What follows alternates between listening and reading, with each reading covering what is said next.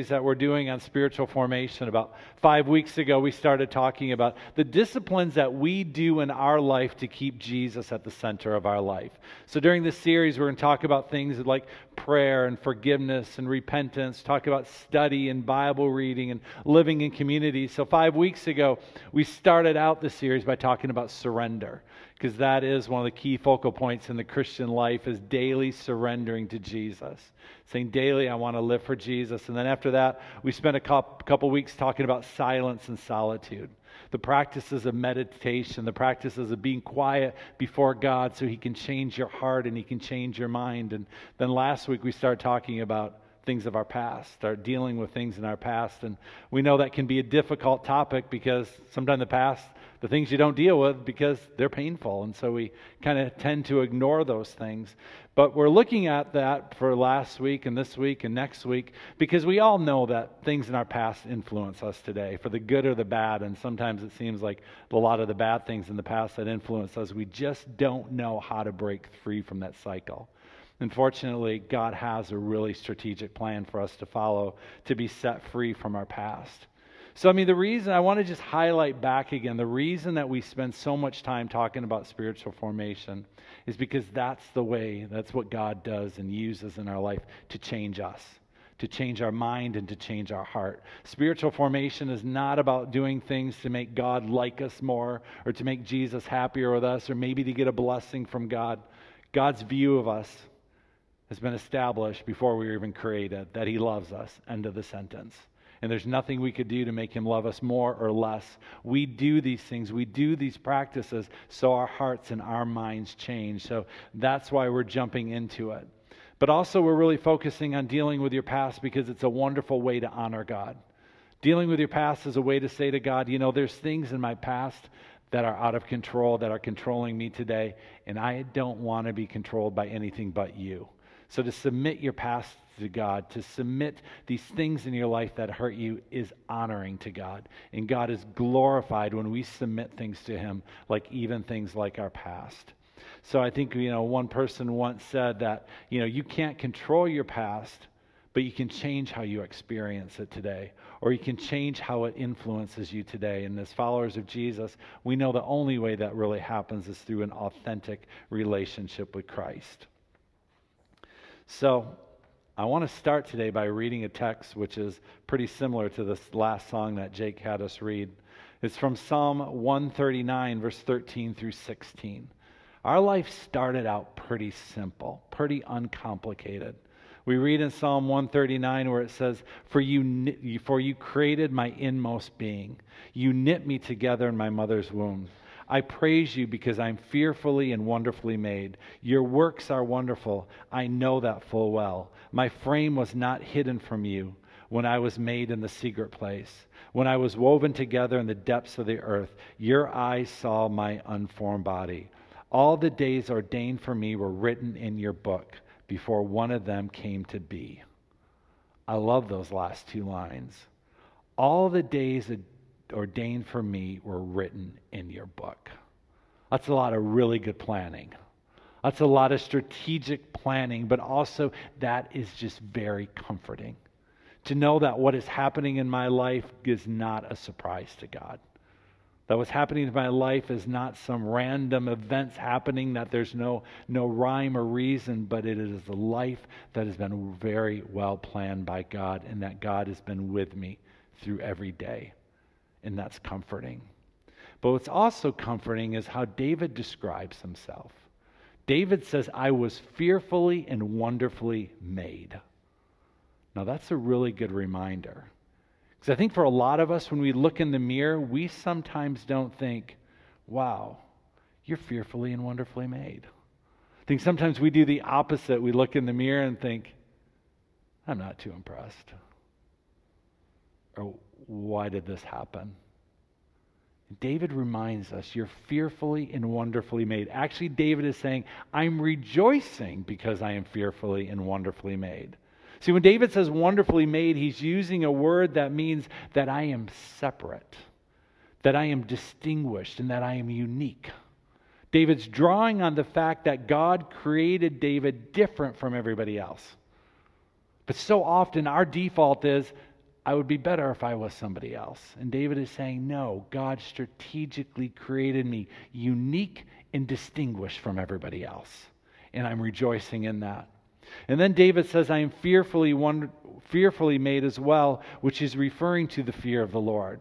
And he's not talking about the fear of God, I'm scared of God. He's talking about that deep reverence that you have for God. See, we were created to be unique, and we were created to fear God. We were created to, to have a deep respect and awe and reverence for God. And when those two things come together, you see your true identity emerge. People uniquely created to worship God. And I love what David is saying. He's saying, I am rejoicing because I'm looking at my life and saying, that is incredible, that I am fearfully and wonderfully made. David is agreeing that what God did in his life is a really good plan. And that is making David very happy. David's looking at his life and he's saying, I'm at peace with who I am. I'm at peace with how God created me to be. And David understands that God has a unique purpose for him. And David understands that the life that God has for him is been planned out for him. And it's going to bring him joy and peace and happiness. But so often in our Christian life, we don't experience the joy and the peace and the happiness we're looking for. Instead, I think sometimes what we think, seem to experience is more worry or more rejection or more discouragement. And sometimes you wonder why. Why am I not experiencing this abundant life that God has for me? Why am I not like David? Why do I look in the mirror and think, eh, I'm not too impressed? I mean, the question that we have is what went wrong? What happened? And so often it's the painful events in our past or the painful memories that we have that often tell us a different way to live today. See, we know that when we follow Jesus, we've been regenerated. We know that God has a good plan for us, but sometimes we don't feel like we're living in that plan that God has for us. Instead, sometimes we feel like we have two different scripts that we're following. On one hand, we're living in the kingdom of God, following the word of God, following his plan for us, but then there's also that script in our hearts that's kind of the past telling us what, what, how to act and how to behave. And so the question in front of us is what script are you following? Are you following the script that God has for you, that He created you to, to follow? Or are you following the script of your past that's kind of negative and condemnation?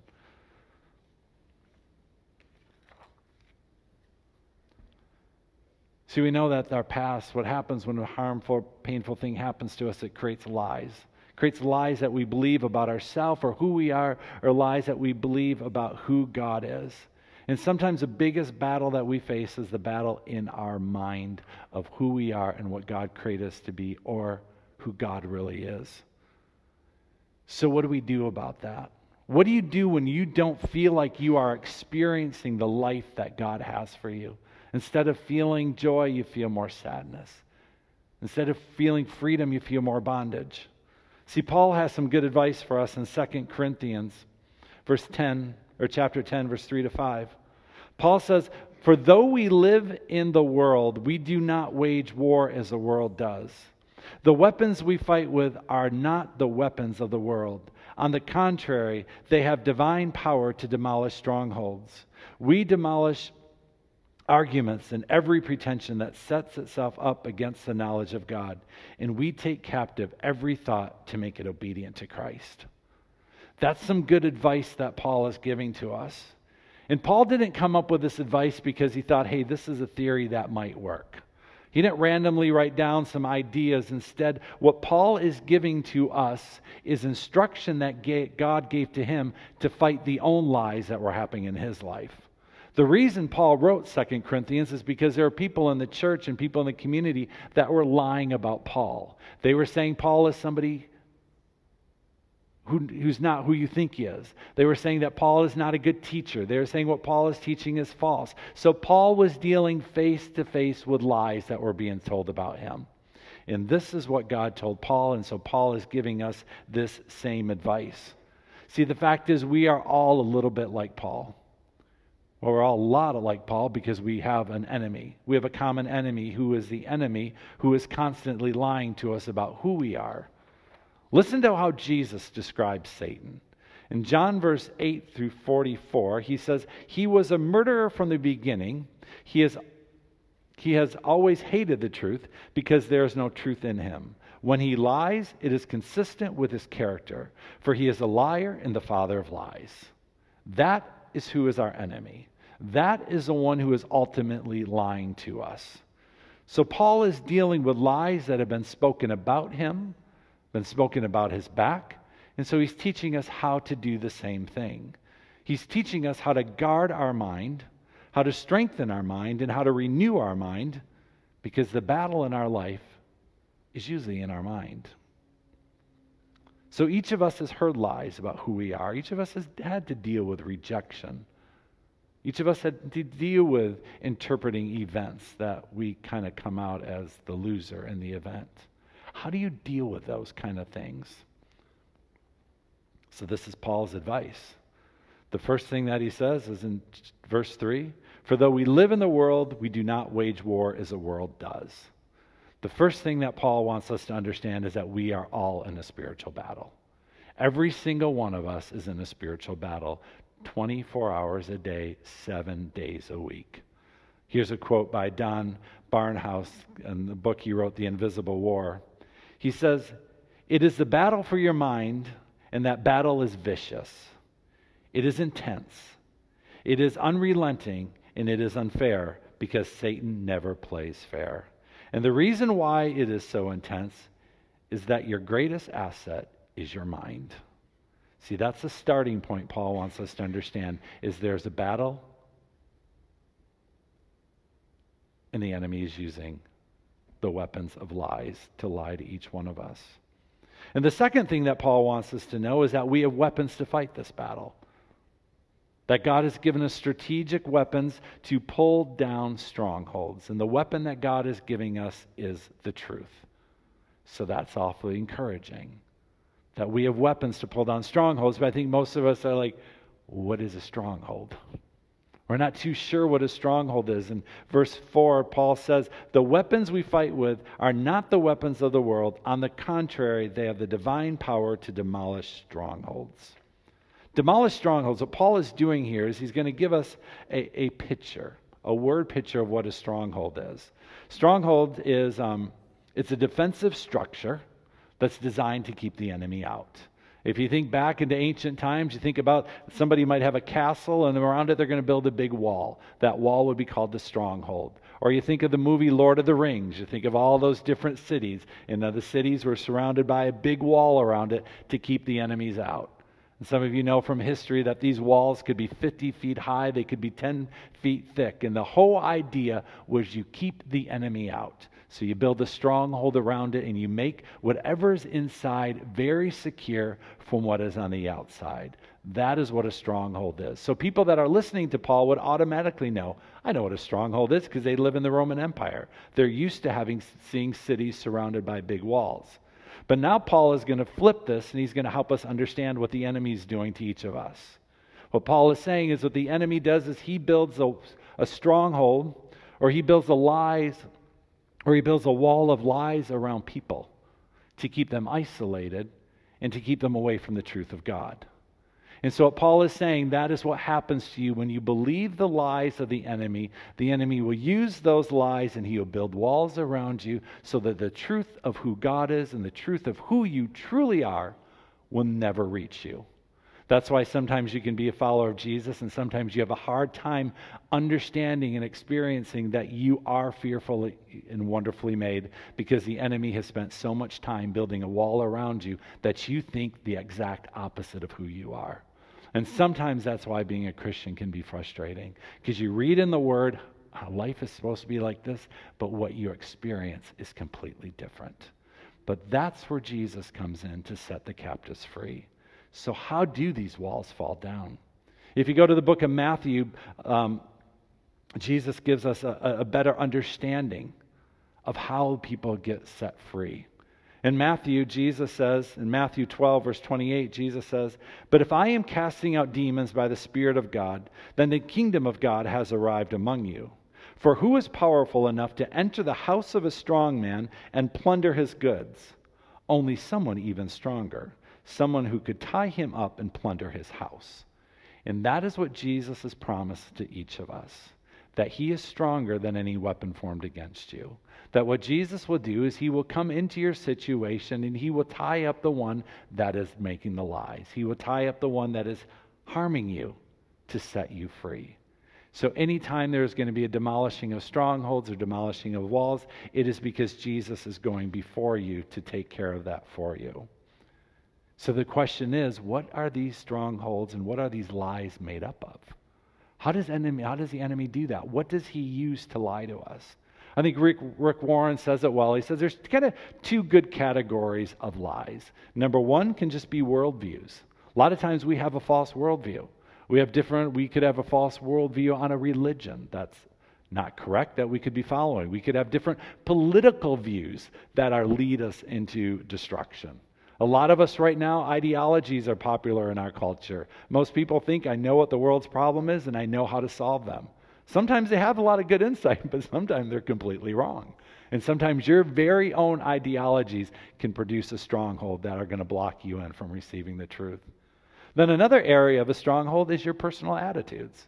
It can be your attitude about yourself that I'm not very I'm not very good or I'm not very worth don't have much worth can be a lot of different lies of rejection, it can be a lot of insecurities, it can be just idols that we've created to keep ourselves safe. But that's what Jesus is going to come destroy. He will help bring truth into your situation so you can distinguish what worldviews that you have accepted that are wrong and also to change your attitude. But then in verse 5, it goes even further, and Paul says, We demolish arguments and every pretension that sets itself up against the knowledge of God. Now, Paul is even going further than just strongholds are going to be broken. He said what God is also going to do is he's going to set you free from arguments. And you're wondering, what are arguments? Arguments are the lies that the enemy uses or the situation that the enemy uses to make you believe a lie. Sometimes the arguments the arguments are things that influence you to believe the lies. Arguments can be things in your past that the enemy will say, Yeah, you should be rejected because of this. Or the enemy said, You will never amount to anything because of this. The arguments are the reasoning that the enemy gets you to believe a lie. And God says, I will destroy those as well. And the final thing in this verse is he also destroy pretensions, which are quite often our arrogance or pride that say, We know better than God. Usually, eventually, what happens if a person is hurt enough, believes enough lies, then they have to start thinking different than what the Word of God says, and we start believing these lies, and those are called pretensions. And God says He will destroy those too. And then we come to verse 5, the second part of 5, and it says, And we take captive every thought to make it obedient to Christ. See, Jesus is the one that's going to set us free, and He comes to our life, into our life, and starts taking down those walls stone by stone by stone. And sometimes you notice a quick, sometimes quickly, part of that wall is removed. And sometimes it seems like part of that wall seems to stay there forever. And you wonder if it's ever going to be removed. And see, that process of taking down that wall is just another way to say deliverance. It's what Jesus does in our life on a daily basis to just set us free from those lies. And sometimes to go to, through this process you can't do it alone. You need somebody to step in to help you. You need somebody to come alongside of you and help demolish that wall or those arguments or those pretensions that you are facing. But what Paul is talking about in here with submitting, he's saying there's some personal responsibility that we need to do. We can't just sit back and say, wait for God to demolish everything and to set us free. There's some cooperation that we need to do with his plan. And that's why Paul says we need to take captive every thought. What Paul is saying is that we need to control, we need to conquer, and we need to bring into submission every thought or every lie that we are believing. So, how do you do that? See, that's the hard part of it. Because sometimes you don't even know you're believing a lie. That's why it's a lie. And that's why Satan is so deceiving, because sometimes he tricks us into things that we are not even aware of. Some of us feel like Paul in Romans 7, where Paul says, I do not do the good I want to do, but the evil I do not want is what I keep on doing. I think sometimes we feel like that, and that sometimes is an indication of the lies that the enemy is using on us to control us. That we're not even sure why we're doing certain things. It's usually an indication that there might be something in your past or something that is controlling you that you need to have God figure out what to do. So, how does all this happen? Some of you might say, I've been reading the scripture forever and I don't see things really happening. How is this going to happen? Because I do feel like you might be thinking I have areas in my life I would like to see a little bit more of this. I think first thing that we need to understand is what is God's ultimate goal in this process? See, God's ultimate goal is always his relationship with us. His ultimate goal is to always draw us deeper into relationship with Him so we trust Him more, we rely on Him more, and we seek Him more, and we're more satisfied with Him, and we find God meeting every single one of our needs. And sometimes because God loves us so much, He delays some of the requests to these prayers so He can even do a deeper work in each of us. But another thing that God wants us to do in this process is to help expose the lies.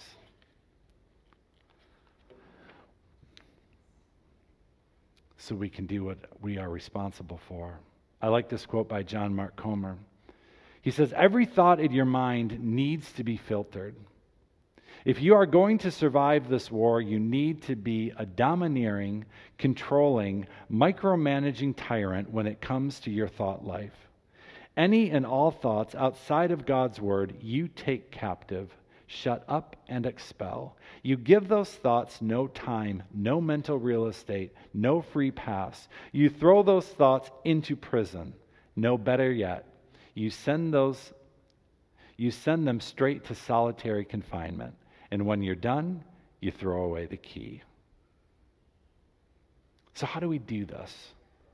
How do you do this in your life? How do you see yourself free? How do you see these strongholds taken down? I just want to close by talking about just four points on what is our responsibility. The first thing is a lie needs to be exposed. Some of us just need to spend time with God saying, What lies do I believe? Or is there anything from my past that is controlling me? Or are there any painful events in my past that have caused me to believe a lie? Sometimes that starts there with just the Holy Spirit leading us. I think the important thing to remember when we're dealing with our past is what Jesus said in the book of Matthew, where he said he is the one who's going to go in and tie up the evil one so that we can get free. When you start talking about dealing with your past, it's usually because Jesus is already leading you into this adventure and he already has a plan and you're going to follow him as he's leading to go forth and tie up the enemy so you can become free. But the first thing we need to do is spend time with the Lord and asking Him, are there any lies that we believe in? That's why before we started talking about dealing with your past, we spent so much time talking about silence and solitude, of taking the time to sit with Jesus and say, You need to show me some things in my life. Sometimes you believe a lie for decades. You can't expect a quick answer. You're going to figure it out one little prayer, but it's going to take time sitting with Jesus to have Him expose things in your life. And then, as Jesus exposes those lies or the things that you believe that are not true, the second thing we need to do is we need to renounce or to reject the times that we agreed with those. See, so often what happens for a lot of people is we hear a lie, we receive a lie, we fuss about it for a while, and then we just kind of put up with it. But we never get to the place where we totally reject the lie or we say, I'm not going to receive this lie, and we renounce it, and we ask God to forgive us for believing the lie, but we also ask Him to help us to stop believing that lie as well. Because sometimes when you believe in something for so long, it doesn't go away quickly. And again, this is a process that's going to take a lot of meditation. It's going to take a lot of time sitting with God to ask Him to rewire your mind. Becky said to me earlier this week, she said, You know, a lot of people say to her, I don't know how to meditate. It's hard for me to meditate. It's hard for me to sit with Jesus for more than five minutes. And she said to me, But you know, we all know how to meditate when we get mad at somebody.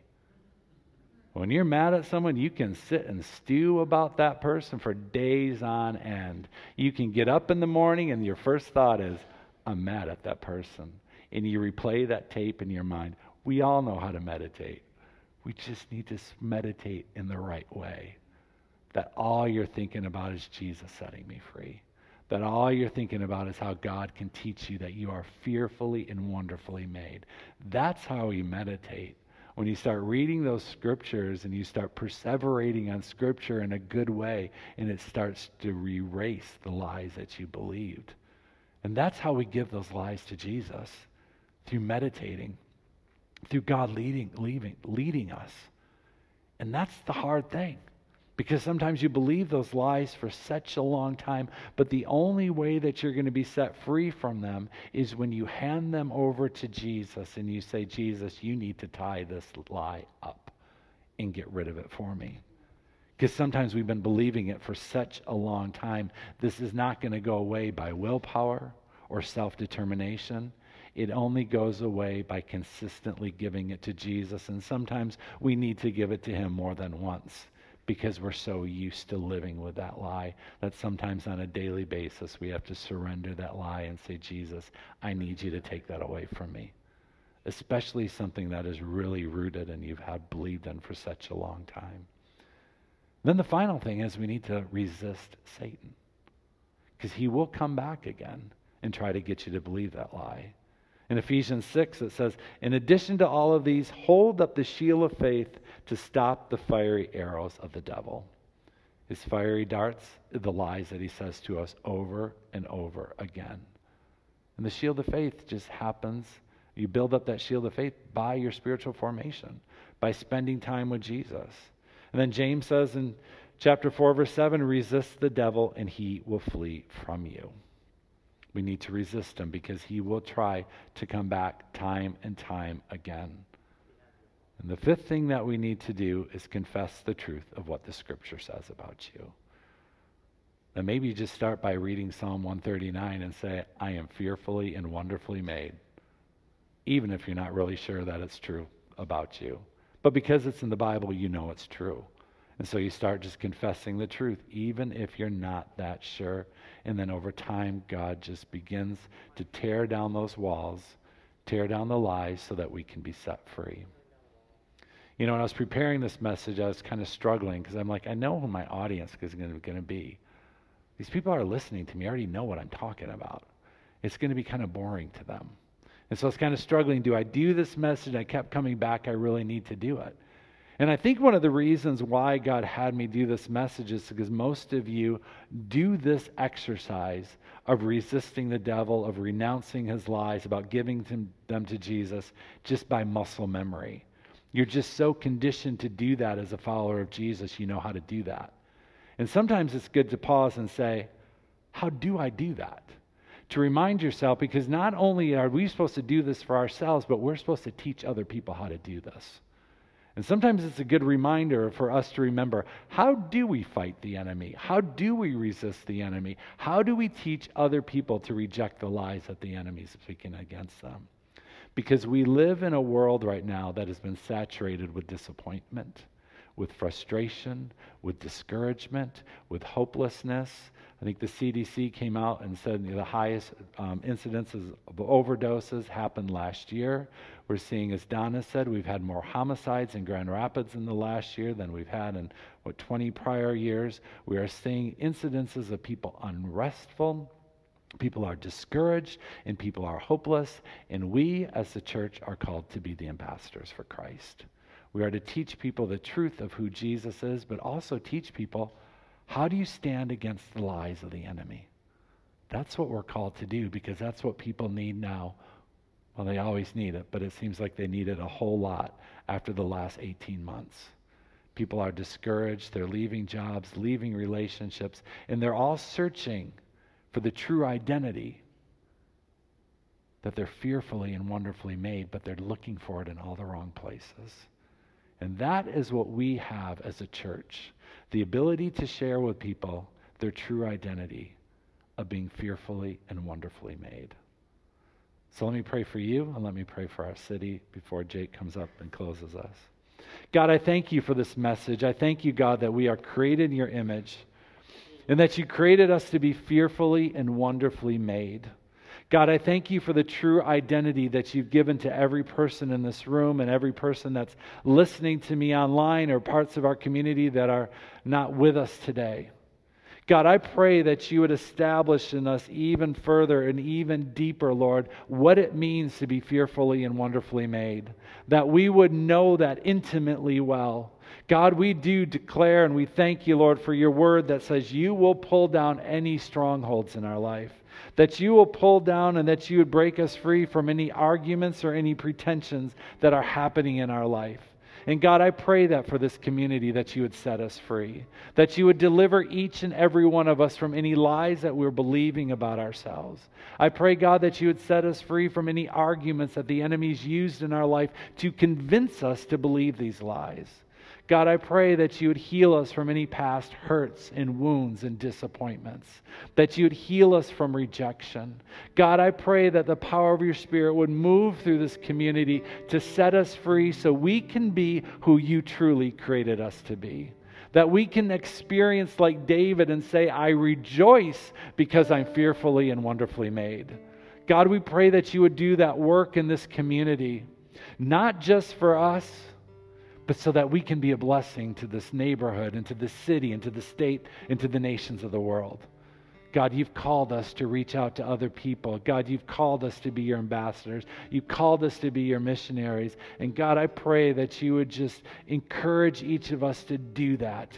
Encourage us to share the good news, to share our story, to share our testimony, but also, Lord, to listen to other people God, I pray strategically that you would put each of us at the right place at the right time this week so we can share with other people what you've done in our life and what you're doing in our life. God, would you give us the opportunity to share and give us also the courage to share as well? God, we do pray for revival in this city. We pray for revival in this neighborhood. We pray for revival in these 350 houses that surround this church. We pray for renewal in this city and for our nation and for the nations of the world. But God, I pray that you would just give us more of your power and more of your boldness and more of your unction to do what you've already called us to do. Fill us with drive and determination, God. Lord, I thank you that you have anointed us and that you've equipped us, that you've trained us, that you have prepared us for such a time as this. Now, God, I pray that you'd give us the boldness today as we leave here to reach out to people, to be bold for you, to take risks for you.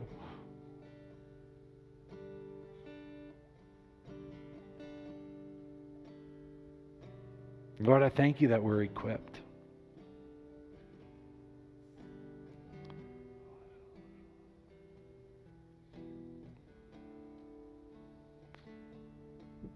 So, Lord, as Jake leads us into this last song, God, I pray that you minister to each person here and each person online and part of our community and, and minister to our neighborhood.